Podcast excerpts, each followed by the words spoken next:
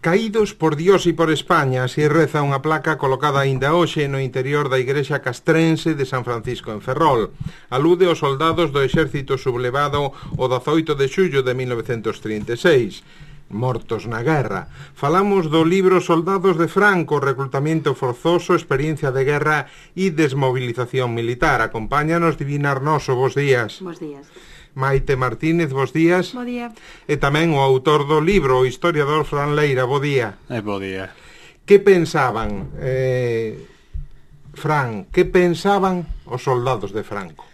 Home, eh, saber o que pensaban sempre é difícil de, de saber, pero se se fai un intento por, por indagar a través da memoria, a través das fontes de arquivo, pois o que o que a conclusión a que se chega é que o que menos se quería naquel momento, no ano 1936, a pesar do debate historiográfico que existe sobre a ine inevitabilidade da guerra, é que a xente pois non na xente corrente, a xente que verdadeiramente logo estivo nas trincheiras, pois non quería non quería guerra. Hai moitos casos de persoas de esquerdas que se alistaran co exército de Franco para escapar da represión nas súas localidades? Eh, eh, hai moita xente, sí, eh, é difícil eh, facer unha unha cuanti, unha un, un análise cuantitativo de unha cuestión, pois hai que entender que o que a o que son as identidades políticas sempre son volubles, sempre son difíciles de de decir, pero xente con un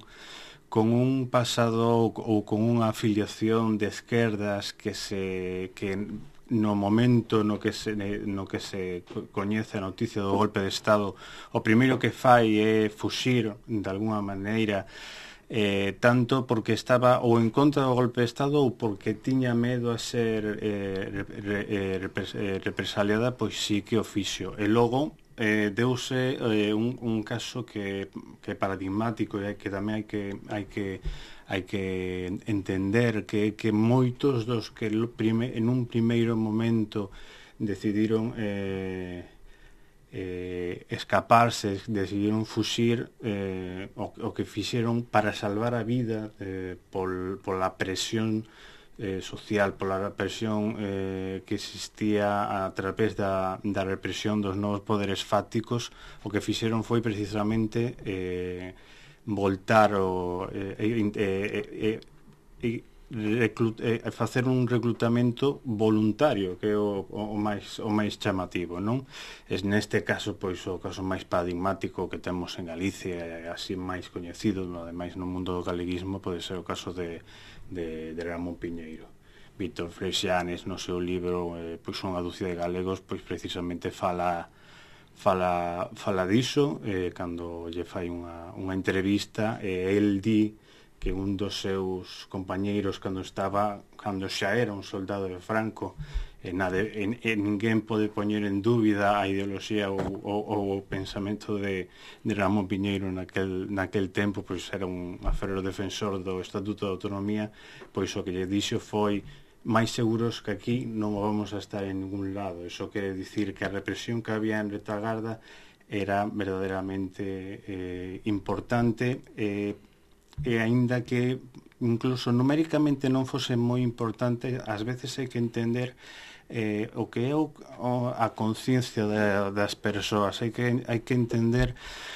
que mm, máis que porque a xente non sabía o número de mortos nin sabía o número de, de, de causas de suizos militares abertos pero sí que tiña unha sensación de, do que estaba ocorrendo dunha violencia eso e esa era moito maior a a perspectiva, a, a, a visión que podían ter do que incluso ás veces podería haber eh, sucedido. Bueno, eu encantoume o libro, pareceme moi necesario que se fagan libros deste, deste tipo. É un tema do que non se falou e que evidentemente pasou en todo o territorio da península, non só no bando franquista, senón imagino que tamén no bando republicano, non? Aquelo de fun a guerra porque me tocou, me mm. tocou no exército de Franco ou me tocou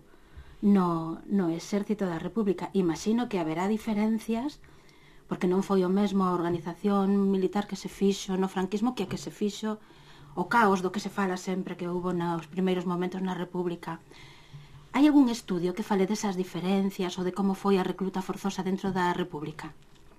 Eh, sí que hai, eh, de feito, eh, case de maneira parella o, o, o meu primeiro libro que, que, que publicou a Universidade de Santiago saiu eh, o estudo, un grandísimo estudo de, de un historiador eh, que se chama James Matthews, que fixo a tese na Universidade de Oxford, e que pre precisamente fala da, desas diferenzas que existen entre o reclutamento que se fai na República e o reclutamento que se fai eh, no, bando, no bando sublevado.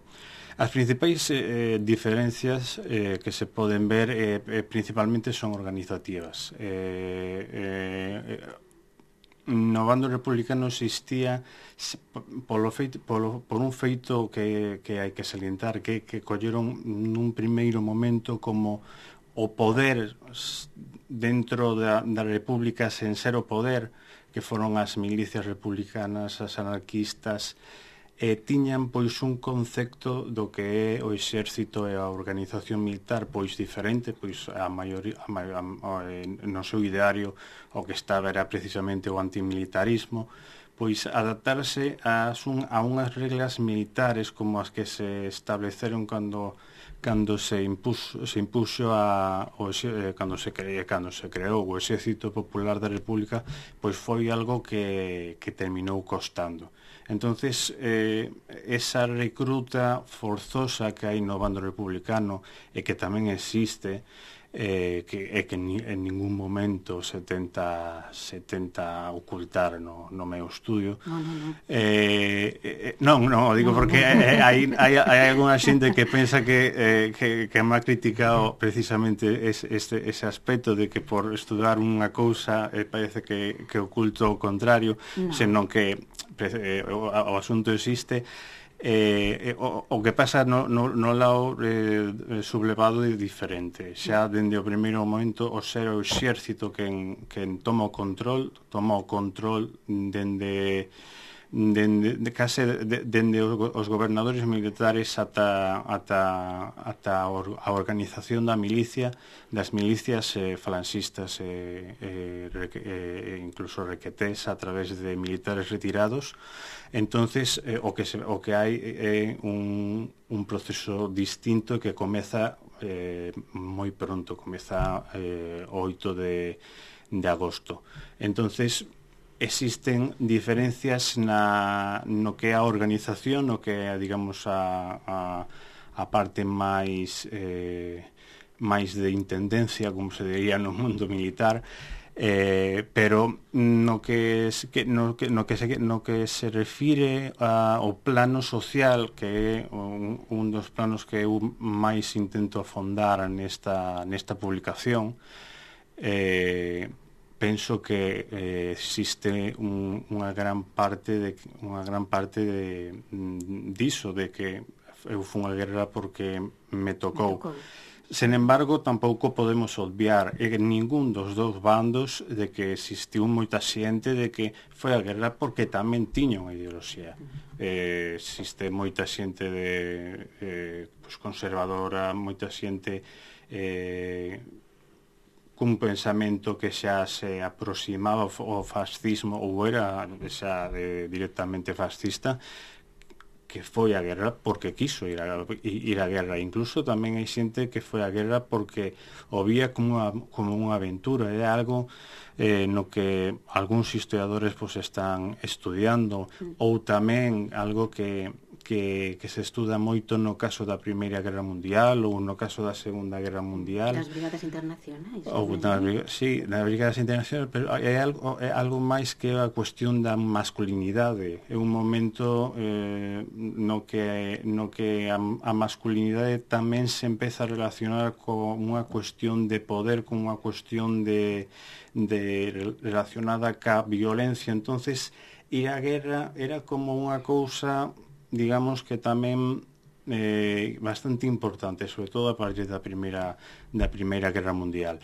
Entonces, eh, esto eh, tamén hai que salientarlo, tamén tamén falo diso eh, en, en no libro, e isto pasa tamén nos dous bandos, lóxicamente. Unha, eh, son, son, son, digamos, son dous espellos eh, moi, semella, eh, moi semellantes, con, con moitas diferencias eh, que hai que salientar e que o que trato de, de facer a través deste, deste estudo que espero que alguén eh, pues, espero que alguén recolla o ante e eh, faga o mesmo estudo pero para o bando republicano. Existen moitos moitos espellos pero tamén eh, moitas moitas eh, diferencias. Neste caso eu como, como James Matthews pois eh, abriu un, un camiño facendo esa relación entre, entre, entre os dous bandos. Eu que trato de facer un estudio máis en profundidade eh, do que fixo el eh, é centrarme neste caso no bando no bando sublevado. Pero sí, eh, estou concordo co, co que dis. E como se realizou en concreto o reclutamento nas zonas que nas primeiras semanas quedan en poder do exército sublevado despois do golpe do 18 de xulio, entre elas en Galicia, claro? Eh, hai que salientar primeiro que Galicia é case pois, un sitio que tiven a sorte eh, tamén foi un dos motivos polo que estudei o caso eh, galego é un caso moi paradigmático En Galicia non, non hai guerra, descontando en Ferrol que existe un conato bélico no, no arsenal eh, militar, realmente non hai fronte de guerra, cousa que sí que ocorre en Asturias, cousa que sí que ocorre en parte de León, ou polo menos son zonas que están moi preto do que é a fronte. Galicia verdadeiramente queda moi lonxe da fronte dende o primeiro momento, entonces realmente é un sitio onde eh, non só o reclutamento, senón tamén a represión, eh, a, o, o acceso eh, aos novos poderes políticos das novas eh, do que sería eh, do que serían bueno, os novos poderes políticos eh, a represión económica a, a, o, o, o mundo carcelario o mundo incluso dos, dos campos de concentración é un mundo verdadeiramente no que Mm, eh, ocorre eh, é case como unha, unha especie de mm, de, de, de laboratorio para o, para, para o que logo iría eh, realizando o exército sublevado a medida que fai facendo a guerra, non? Eh, entón, eh, o proceso eh, que, que fai no caso, no caso galego é eh, e basearse no, na recruta que se asistía, no proceso de recrutamento que se asistía durante a República. Coa diferencia de que neste momento, eh, neste caso, xa non existe o que sería os, a, os, os, os soldados que estaban eh, exentos, exentos de cuota que verdadeiramente son os primeiros, por exemplo, que van a que chaman no o 8 de, de agosto. Estos eran os que no primeiro no primeiro No primeiro sorteo, que é o sorteo que se facía eh, nas, nos concellos, eh, pois eran os que quedaban fora de ir ao servizo militar. Eh, que se fai neste momento? Pois a partir dos concellos eh, redactan eh, algo que en moitos casos xa tiñan, sobre todo para as quintas que xa habían feito a, o servicio militar, que son que son son moitos, son todas as da 36 a da, o do ano a do ano eh, 28 eh, xa tiñan pois unha listaxe de todos os, os, os, de todos os posibles soldados entonces xa os chaman, xa directamente os chaman. Os reemplazos, non? Os que son os reemplazos, exactamente. E despois co que son as quintas superiores o que fan é eh, a, a, se fai un, unha, se aproba eh, ao que é o decreto de mobilización mm, dá o reemplazo do 36, o reemplazo do 28, o reemplazo do, do 45 é unha acusa que va, vai escalonada dende o 36 van collendo ata os máis vellos ata, ata que chegan os máis xoves e os máis vellos. É unha acusa que vai de maneira escalonada e, e que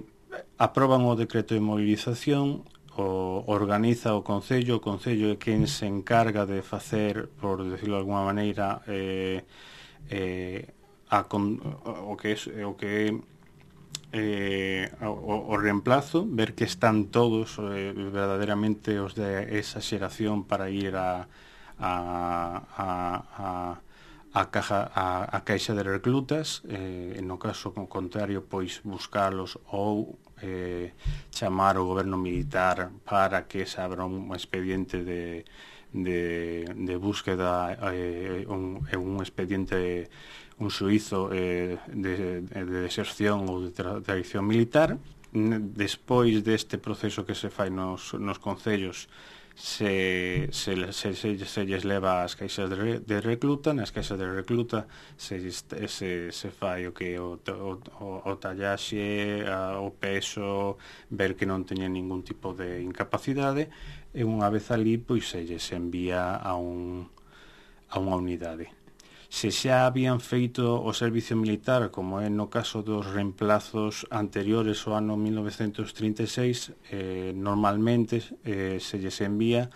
ao mesmo batallón. Se por algún motivo ese batallón tiña o seu estado, o estado maior eh, nunha zona eh, nese momento controlada polo goberno republicano, pois se envía a un a un rexemento, a unha unidade similar. Se era infantería, se envía infantería, se era eh, eh, de montaña de montaña, zapadores, automobilismo,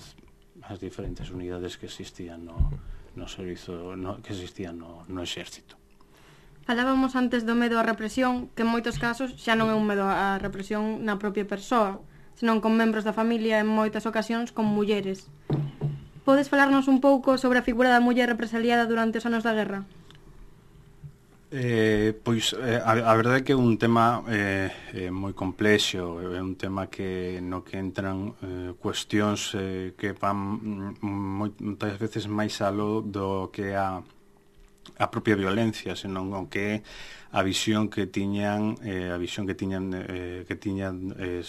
do que falaba antes da masculinidade e da visión que tiñan sobre os espacios da feminidade e da masculinidade eh, pois eh, neste caso o sector que se, que se, que se subleva. Desto fala por exemplo unha investigadora da Universidade de Sheffield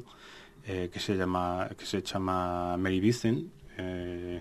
en, en dous artigos, un en inglés e un en castelán, que son bastante interesantes, e, e, e moito ten, ten que ver relacionado con, con, con iso. Eh, a represión sobre a muller eh, polo que teño, polo que eu eh, investiguei eh, sobre isto, pois hai moitos investigadores que saben máis que eu e que han traballado eh, pois mellor o tema como son Julio Prada, Antonio Míguez ou, ou Emilio Grandío eh, por poñer un exemplo pero moito tiña que ver pois, sobre todo pola súa participación en, en cuestións políticas. E logo pois o que existía eh, relacionado co que o, a, o, a súa vinculación co, co procedimento de recluta e a unha, unha presión á familia eh, para saber no caso de que aquel familiar se desertase en, eh, no caso de estar na fronte ou eh, non se incorporase a, a filas, pois existía unha presión sobre a familia e especialmente sobre a muller que era quen levaba nese momento o peso da familia na, na retagarda eh, sobre ela. Mm, de calquera forma eh, a través de, dunha persecución a través de ameazas a través da, de, do que pode ser a, as, as coñecidas eh, rapas eh, rapadas eh, de, de, de mulleres de rapadas do pelo de, de mulleres o que eh, moitos moitos tipos de, de, de represión que van máis aló do que eh, se coñece do que poderíamos eh, eh, simplificar como violencia ou asesinato, violencia que, que se desfacía a, aos homes, era un tipo de violencia que ás veces iba máis en contra do, do que era a propia concepción da, da muller, era pois case un, por algún decirlo de algún xeito eh, non só eh, eh, eh, ir contra ela senón tamén contra contra o que representaban en moitas ocasións. Mm-hmm. Bueno, cambiando de tema, ti dis que que os, combat, os combatentes contaban cunha conciencia sociopolítica antes do golpe no libro, non? Eu Claro, pensar nunha España, é verdade que gracias ao esforzo da Segunda República había un 70% de alfabetización, pero penso que o índice de xente que tiña estudios secundarios chegaba como moito ao 4%, non? O da conciencia sociopolítica nunha España con, con escaso nivel de alfabetización, con eh, descoño, descoñecemento, perdón, da, da realidade, penso no mundo rural, ao mellor me equivoco, non? Me resulta difícil de velo, non? Non sería, bueno, eu penso que que quizás se utilizou da conciencia política para xerar unha especie de división ideolóxica de España que xustificase o golpe, que fose que fose máis propaganda probélica que conciencia real, que división real ideolóxica entre a xente. A min consta, costame ver no mundo rural, por exemplo, non en Galicia en concreto, esa conciencia sociopolítica da que ti falas? Eh, eh, certo, neste sentido o que hai é que tamén eh, teño que, que moitas veces eh, matizar porque algo que, que bueno, pues, sí que se me ha, se, se me ha dito máis de, dunha, dunha, dunha ocasión pero o que cando falo de conciencia sociopolítica eh,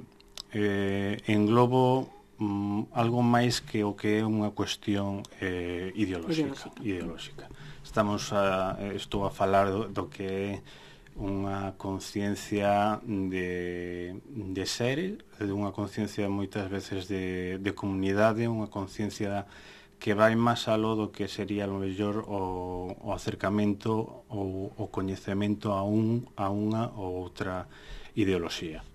Por exemplo, eh, falo eh, neste caso de, da loita eh, contra os foros que estudiou eh, Ramón Villares. Falo da conciencia e do crecemento que existiu no rural e que foi bastante importante eh,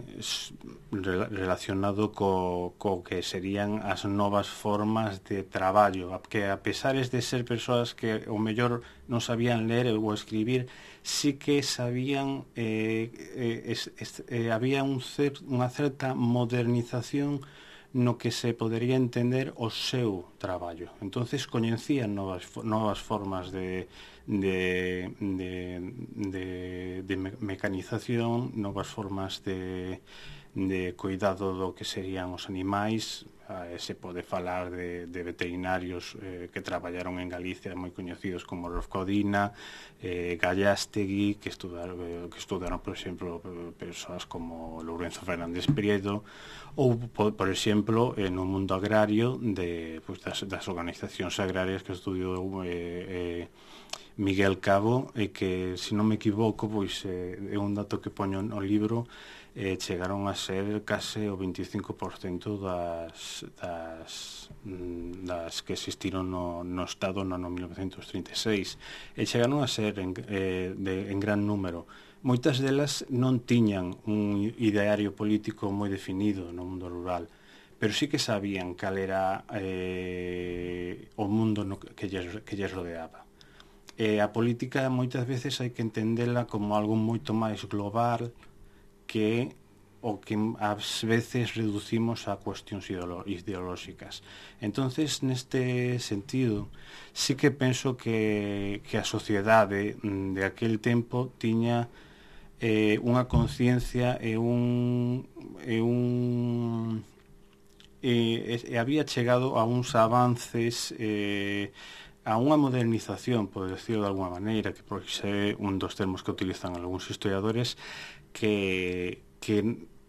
que logo a imaxe que temos da posguerra nos, no, non nos ha deixado ver. ver. Isto, por exemplo, se pode ver en cousas eh, como a que estudiou un dos meus directores de tese, que é Andrés Domínguez Almanza, que é no mundo do deporte.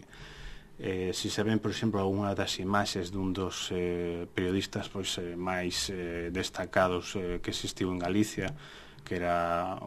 que era un portugués que, que, que, que, que traballou primeiro con Filipe Prosperi e despois se foi para Vigo que se chamaba Jaime Pacheco pois se poden ver fotografías eh, eh, relacionadas co deporte no que participaban as mulleres xa nos anos 20, nos anos 10 e que existía unha certa modernización existía, existía existía, digamos, unha participación no que se no que é a sociedade. Non era a sociedade aquella, aquella aqu, eh, non é esa sociedade que existía antes e que existiu despois na posguerra que estaba eh, metida, un mundo agrario que estaba metida sobre sobre si sí mesmo e que estaba metido sobre si sí mesmo que case a, a única vía de escape era era a, emigra, a emigración. Eh, de feito, eh, a, a migración cambiou tanto eh, que durante ese primeiro período que, do que falo eu, que é o primeiro tercio do, do, do século XIX, finais tamén, do, eh, primeiro tercio do XX, eh, eh, finais do, do XIX, pois eh, realmente es, ese tipo de migración cambiou, era unha, unha migración moi dinámica que fixo que moitas veces, pois, cando voltaran, eh, fixeran eh, puxeran en marcha moi, eh, algún, algúns, por, por, por algún lado pois algún tipo de de, de, de negocio ou algún tipo de de, de, de, de organización de carácter político, de carácter simplemente social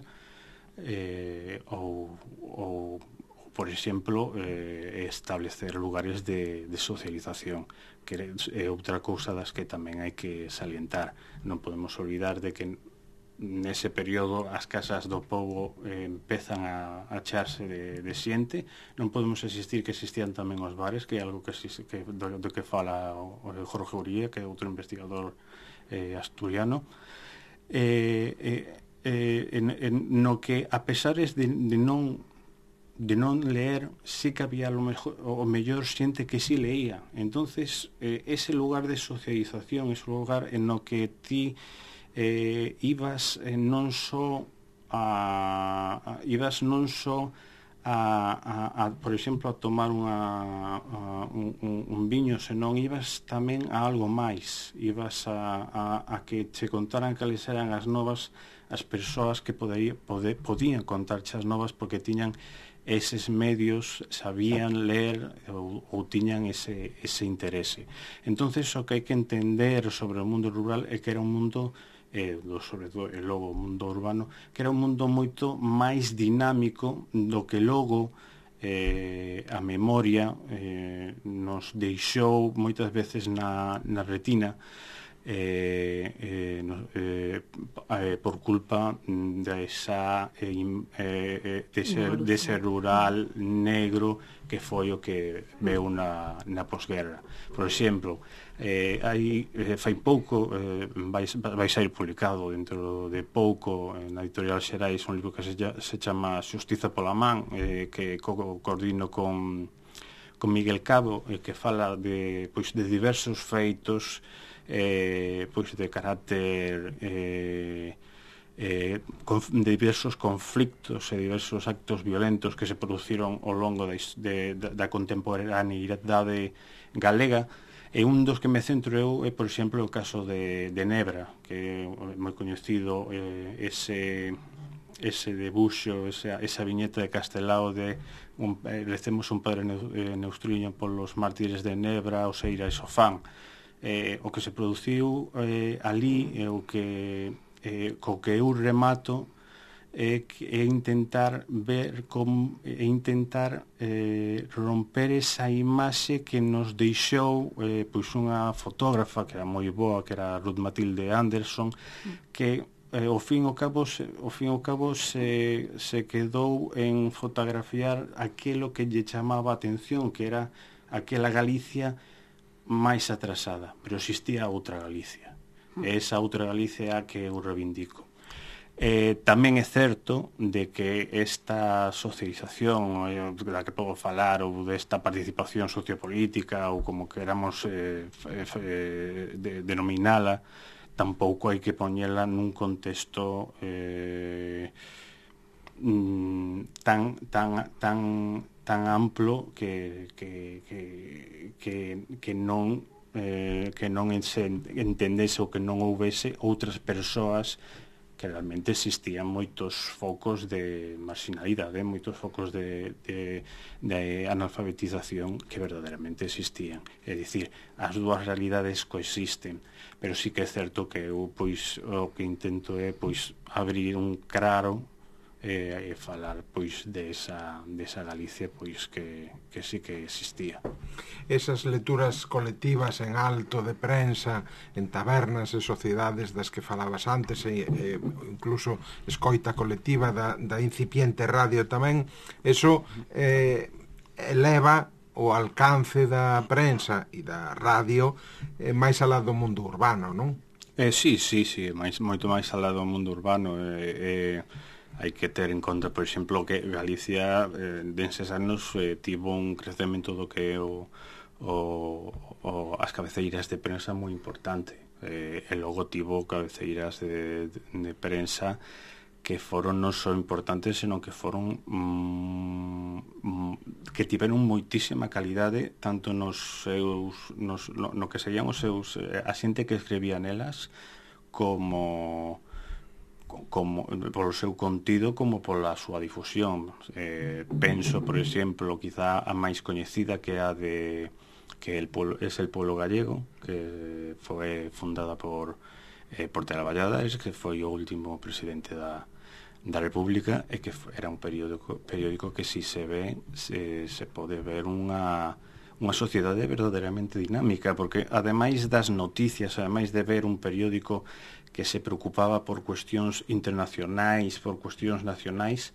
mm, logo cando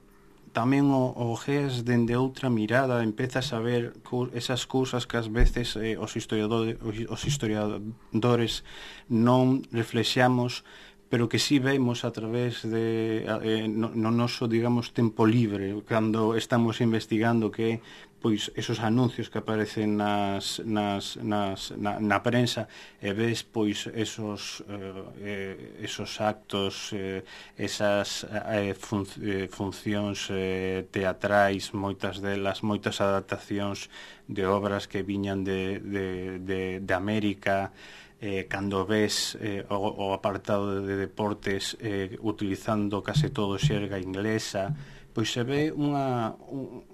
unha Galicia que é diferente, que é unha Galicia que, que tamén hai que reivindicar, e que non é eh, exclusiva eh, de, da capital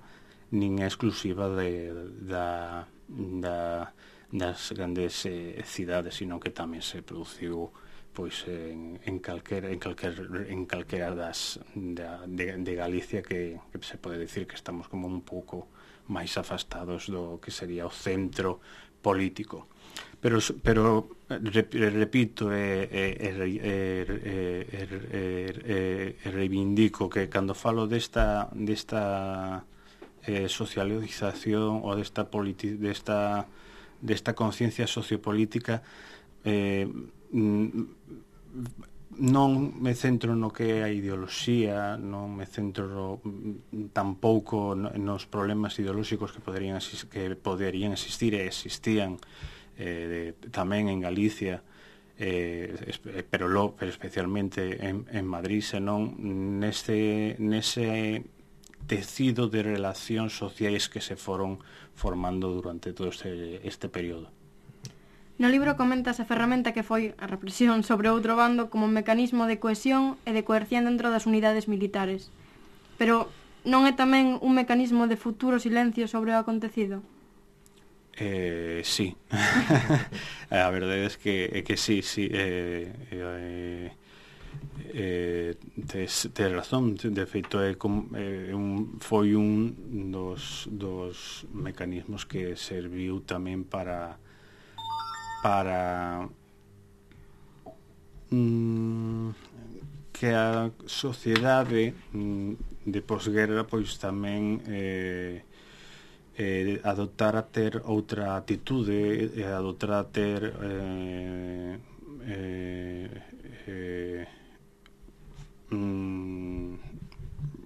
máis medo a falar máis do tema. medos, sí, sí, máis Co medo a falar do tema. Co, co, culpabilidade, sí, que é algo do que, do que falo, que é algo que introduzo co, no, no, no debate historiográfico, eh, do que moito non se, non se ha falado. Eh, eh, es, efectivamente, sí, estou con, de acordo, concordo co, co que dis. Mira, falanos da, da terceira España. É que cando vin no libro me pareceu tan estupendo porque sempre as dúas Españas pa aquí pa lá e seguramente que te que toda a xente que non leu o libro mm. e que e que nos está escoitando pois haberá moita que, que non sabe que existiu esa terceira España Eh, Así, sí. Resumidamente para... Sí. Bueno, eh, sobre isto eh, eh vou a falar das, das dúas cousas da que me preguntas que o, o expediente da Terceira España e logo de algo que realmente é eh, eh, unha das conclusións que eu quero sacar eh, o, que, o que eu quero que eh, o lector saque do libro. Eh, eu penso que como tamén nas, boa, nas boas pelis unha cousa que logo consiga lóxicamente non digo que, que sea conseguido pero como nas boas pelis hai que deixar ocos no que o espectador sexa capaz de eh, ente, entender, sacar as súas conclusións non darlle todo masticado eh, eu estou falando de persoas e, eh, e cando falo de persoas eh, as interpretacións que, que se poden dar poden ser eh, miles. Eh, pero por iso eh, cando a xente le, eh, lea o libro pois eu o que quero que eles mesmos saquen as súas conclusións.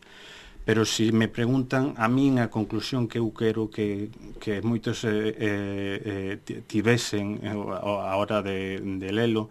é que non existiu esas dúas Españas condeadas a enfrentarse, senón que existiron eh, moitas eh, moitas precisamente porque no, no, porque antes da guerra non había dúas Españas enfrentadas. Eh, existían moitas diferencias entre entre as diferentes en este caso ideoloxías, existían moitas diferencias eh, a nivel social, pois hai que entender que as ideoloxías non son comporta, eh, comporta, eh, eh, compartimentos estancos, senón que é algo que está nas persoas é algo que está que muda, que, que, que, que, que está que cambia, que, que varía, que vai fluctuando en función eh, do momento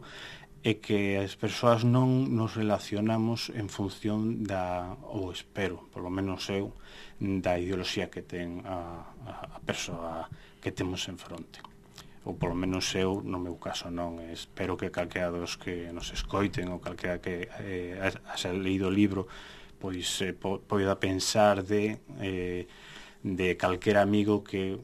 teña que pense ou que vote ou que ou que milite eh, dun xeito diferente ao noso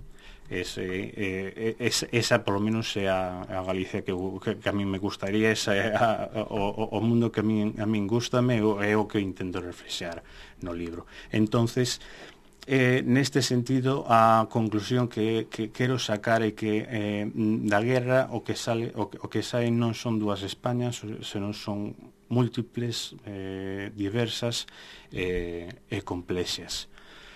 eh, e que foi, foi os poderes fácticos, tanto o poder eh, eh, da República, os poderes sobre todo propagandísticos da República e, e do exército e dos sublevados, ne, posteriormente de, do franquismo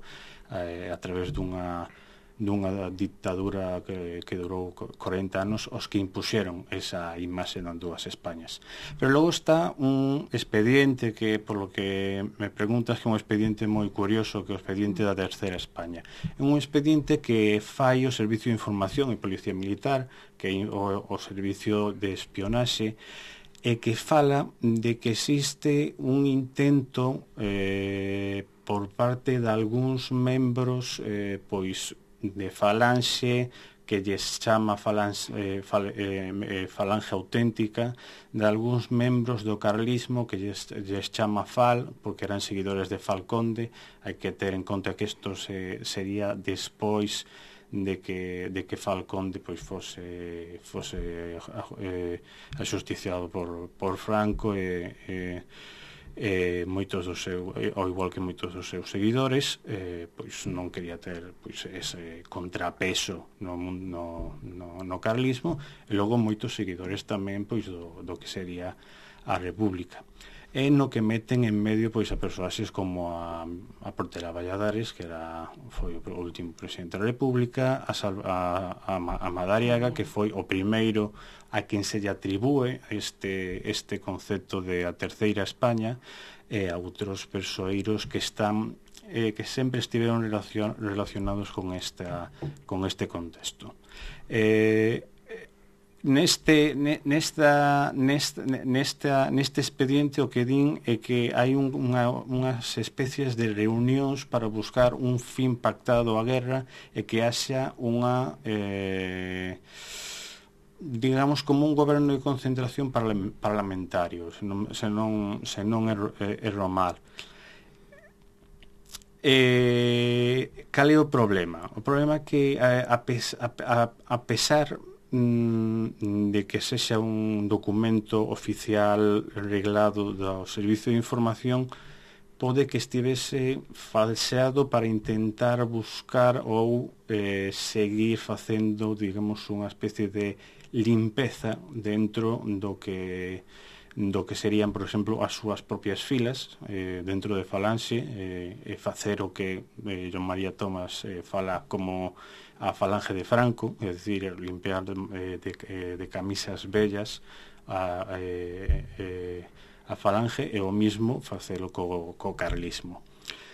E logo pois eh, sinalar a moita xente pois eh, que estaba fora, digamos, do que sería o, o, o, o, o que iba a ser o novo réxime, como era pois, Salvador de Madariaga, eh, xente que estaba aí, digamos, eh, nun, nun, nun espacio intermedio, pois sinalarlos como posibles enemigos.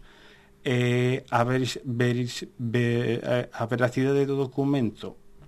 é difícil de poñer de, de dicir porque eh, hai datos eh, o di por exemplo Ángel Viñas eh, que hai algún hai algún eh, persoiro que non está onde dicen que está o documento eh, sempre de todo o que ten que ver, por exemplo, co caso de, con Salvador de Madariaga e a guerra, sempre unha cuestión moi, a, moi, moi complexa, é algo no que, por exemplo, están estudando Emilio Grandío e, e Rodríguez Lago, espero que, que afonden eh, nesto, espero que eh, eh terán a miña colaboración para, para ver a, a veracidade deste documento. Eh,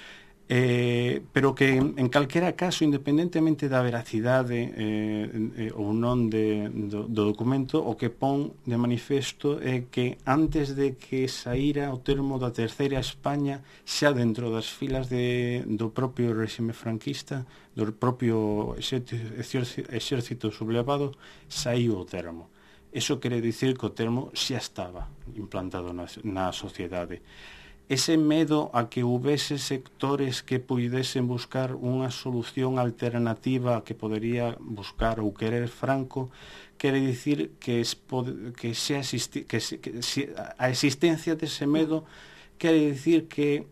se non existía había xente que podería querer unha saída diferente a que, a que, a que se estaba dando ou buscar unha saída pacífica, porque pois estamos a falar de que o documento é de, do ano 38, decir, ainda queda moita guerra, ainda queda queda eh, eh, todo o que é o frente de Aragón e eh, Cataluña é, é dicir, hai xente que xa empeza a posicionarse nun, nun, nun, nun, nun, nuns posicionamentos que non van eh, en liña ou que non van en, en dirección a continuar co, coa guerra. Eso é o que é a conclusión que eu polo menos quero extraer dese documento que eh, polo que eu coñezo da historiografía española é un documento eh, que é a primeira vez que se publica nun libro e eh, que é a primeira vez que, que se fala que se fala se fala de, de se fala de él non? E ademais eh, nombra tamén a outras persoeiros, o abade de Montserrat, eh, introduce moitos elementos que logo son empregados ou, ou son coñecidos polo que sería esa mitoloxía da terceira España que eh, xurde eh, eh, eh, a, sobre todo a partir do, do, do, dos anos 60 polo que de algún, de algún modo algo había mm cando cando cando o servicio de información eh, se, eh, se preocupa eh, niso e que algo había. Entonces realmente un expediente moi interesante e que espero que con outra compañeira unha investigadora de, da Universidade de Manchester podamos eh, afondar e estudar máis en, en profundidade ese, ese documento. E a que atribúes ti o que defines no libro como un certo consenso social que logra a ditadura, sobre todo na súa primeira etapa? Eh, cando Eh, eh, as palabras sempre hai que hai que eh, hai que ter cuidado sempre eh, coas palabras eh, e por iso mm, primeiro quero facer este esta esta esta introdución leve. eh, eh cando falo de consenso en ningún momento quero eh dicir que existise un eh adoctrinamento ou unha aceptación, digamos, do que é eh o franquismo. Cando falo de consenso, o que me refiro é que existiu unha mm, non oposición a, a, ao novo réximen. En líneas xerais é evidente que existe, existiron focos de, de oposición activa como poden ser eh, os maquis, eh, en, Gal en Galicia temos os casos dos guerrilleros que, eh, que xa son moi importantes eh, eh, durante, durante a guerra.